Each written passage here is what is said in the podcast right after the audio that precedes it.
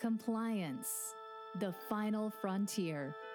Tom Fox is the voyager of trekking through compliance. His mission? To explore the original series and seek out and share what it can teach you about compliance. Here's your host, Tom Fox.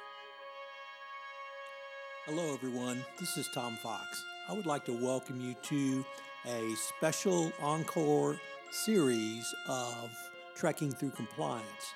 This series will focus on the 2020 television show Picard.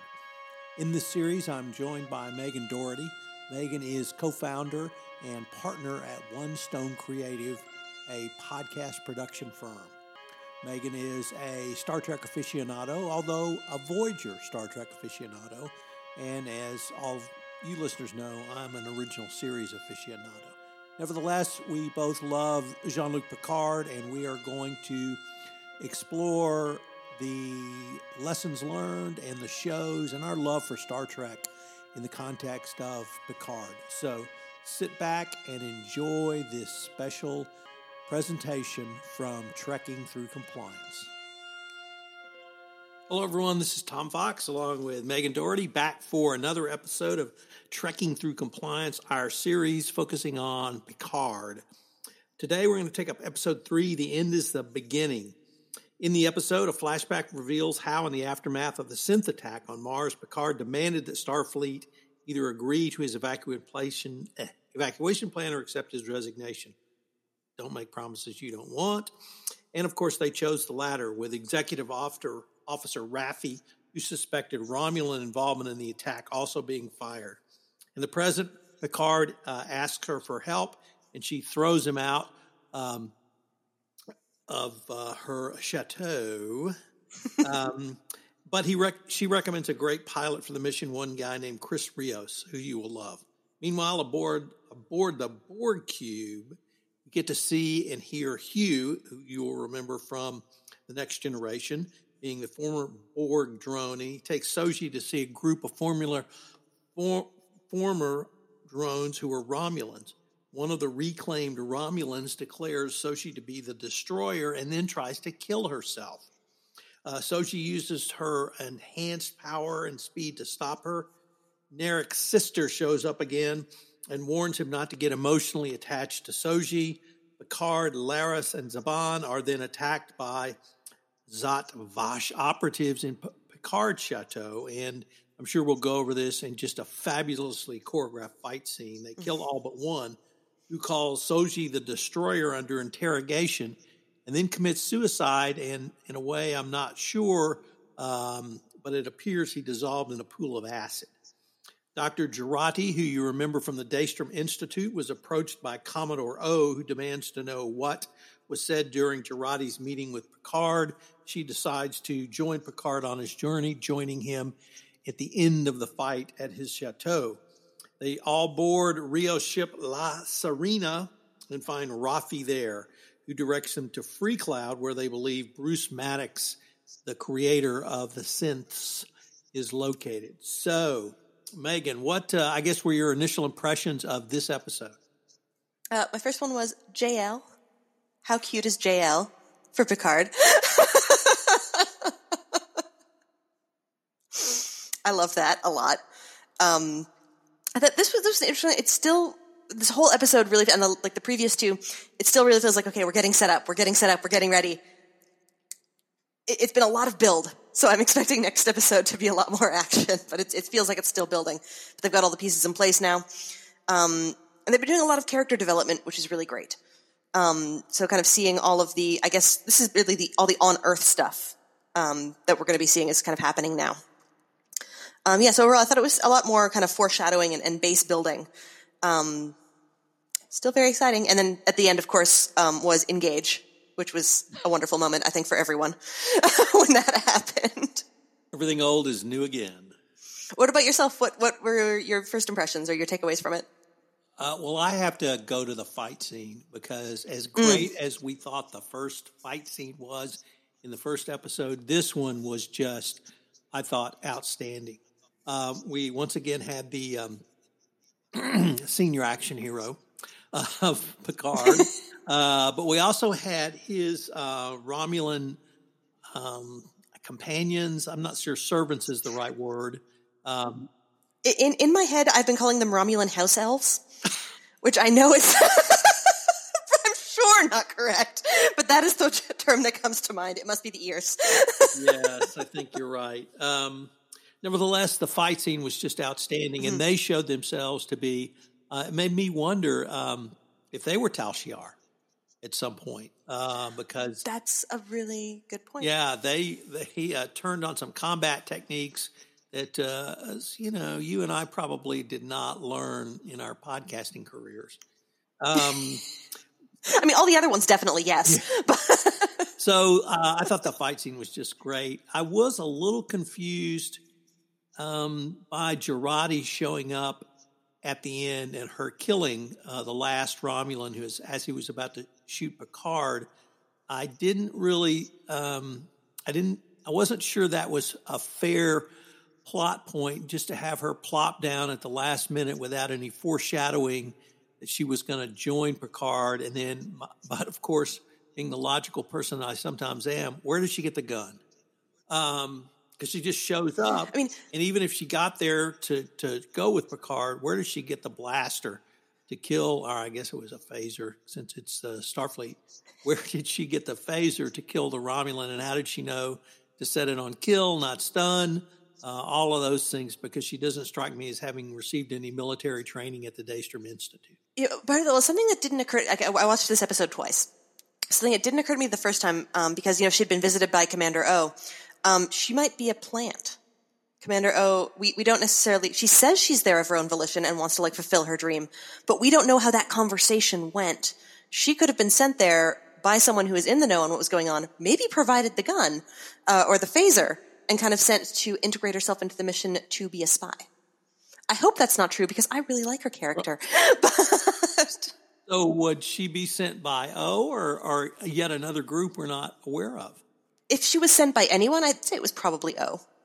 Um, but there, there, it could be another group. In my heart, I hope that she's just there, like for the adventure and for the dream. Um, but who knows?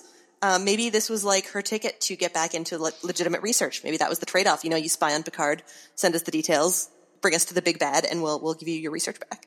Uh, you know, I didn't think she lost her research. I thought the entire death of the synths or the synthetic humans was what ended her research that uh, basically her field went away. So, um, yeah.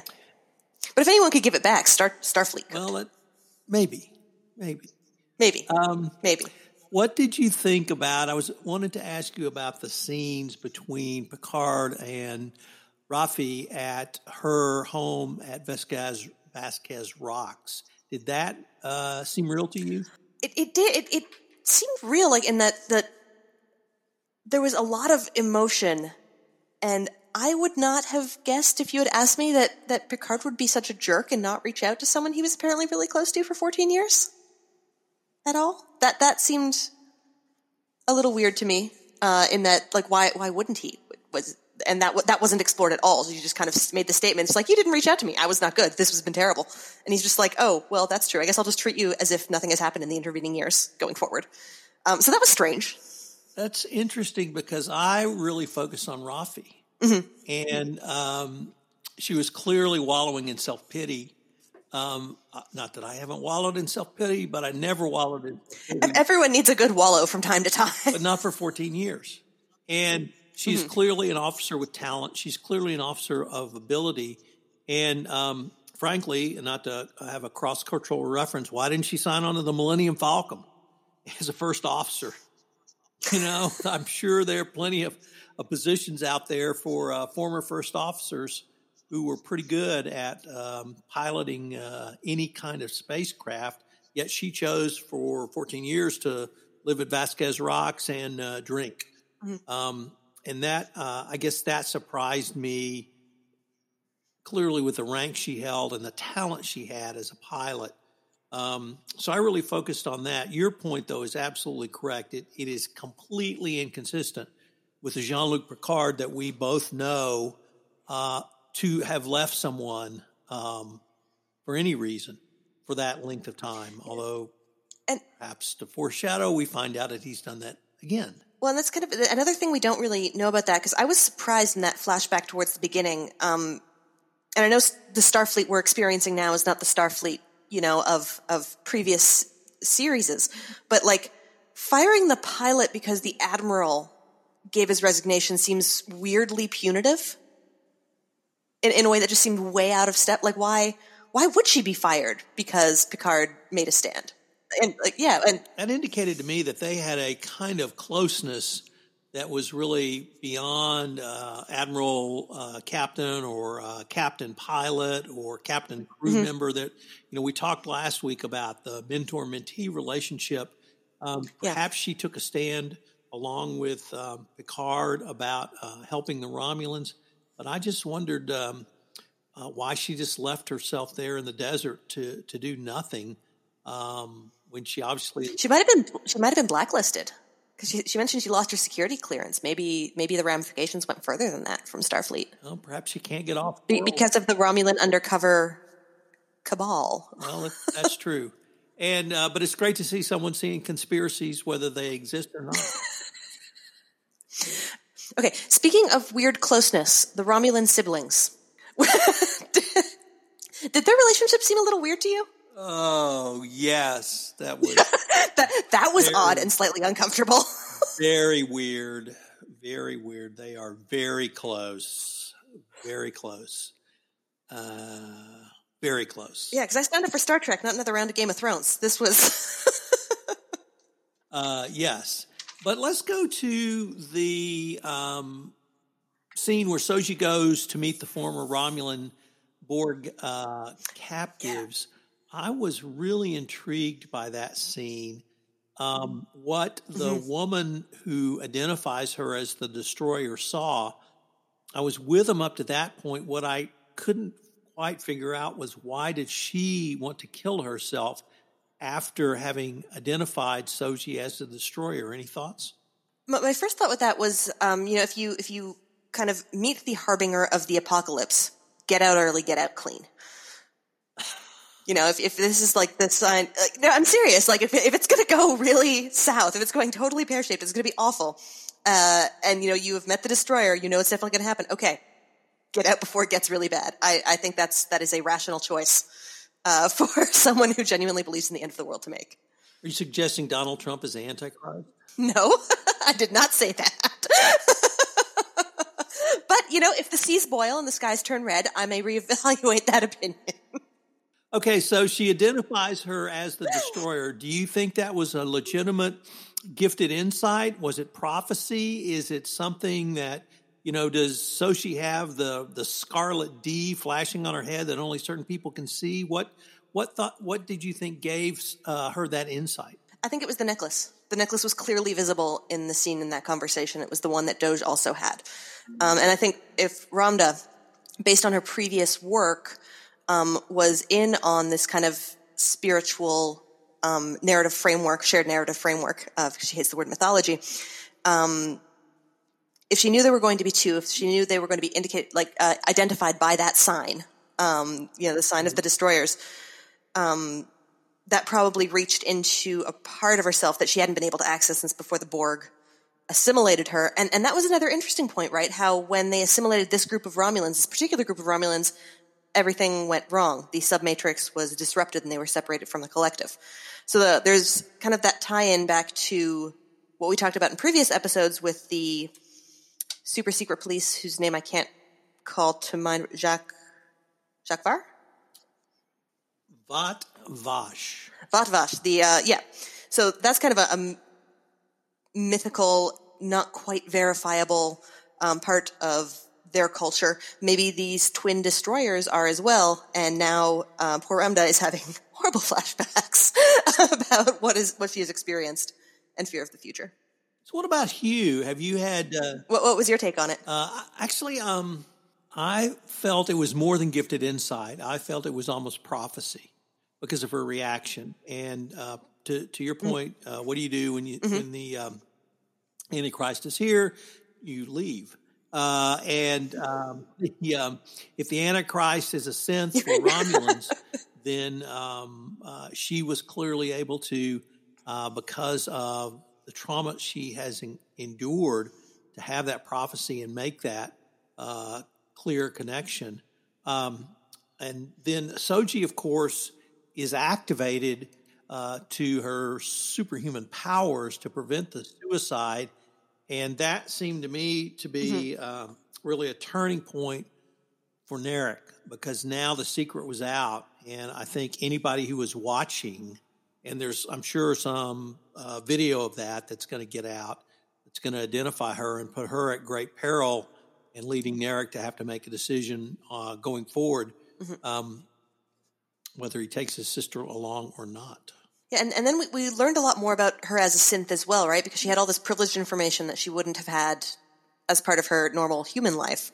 And then she calls her mom, uh, or the mom bot, or the program, or Maddox, um, whoever it was that was plainly not actually a bio mother, uh, who put her to sleep. that was very interesting. So, did you uh, any leadership lessons that came up for you from either uh, Picard, Hugh, uh, or even Narek in this?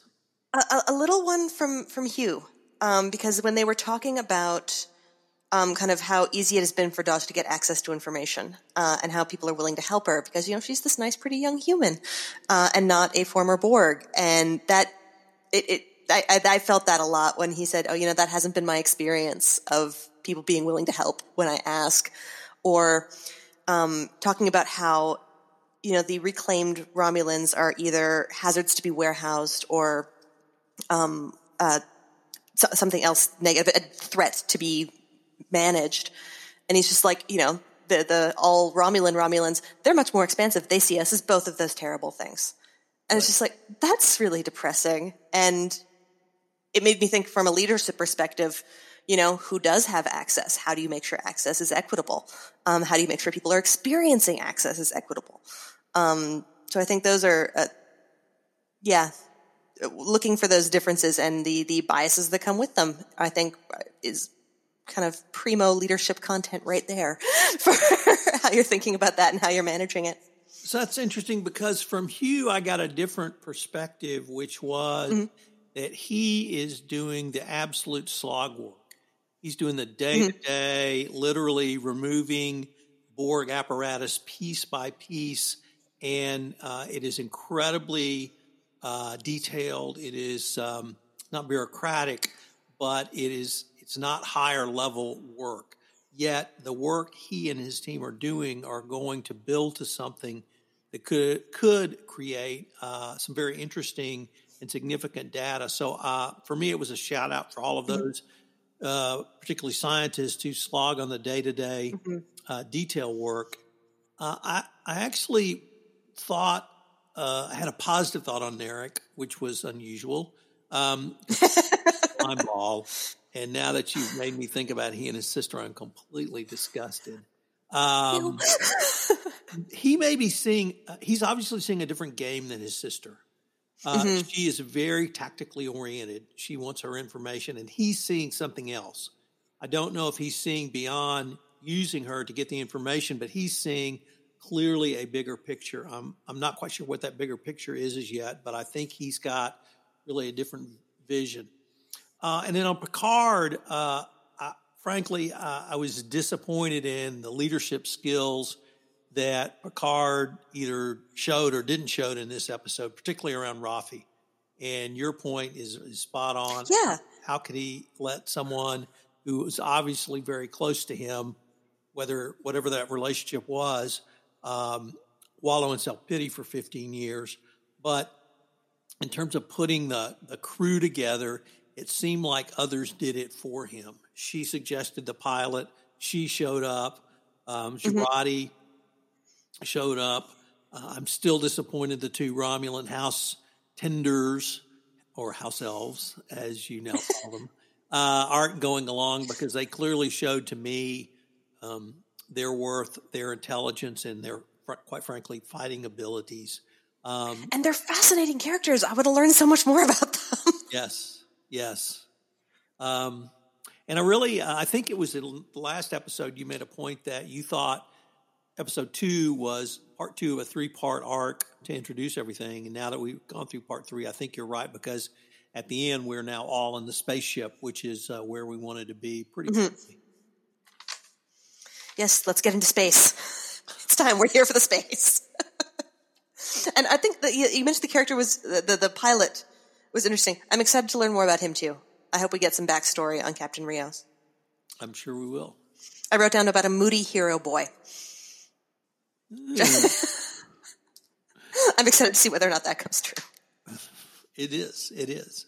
So, any final thoughts, Megan? Uh, no, I think that just about covers it. I'm interested to see just this is not plot related at all, but who else they end up assigning a random Irish accent to. Yeah. Um, and then we can kind of reverse engineer that to see if it meant anything plot wise, because it came up with the, the emergency medical hologram and um, La- Lars, right. one of the one of the yeah Romulan House. So that, that's I'm just kind of casually curious about that.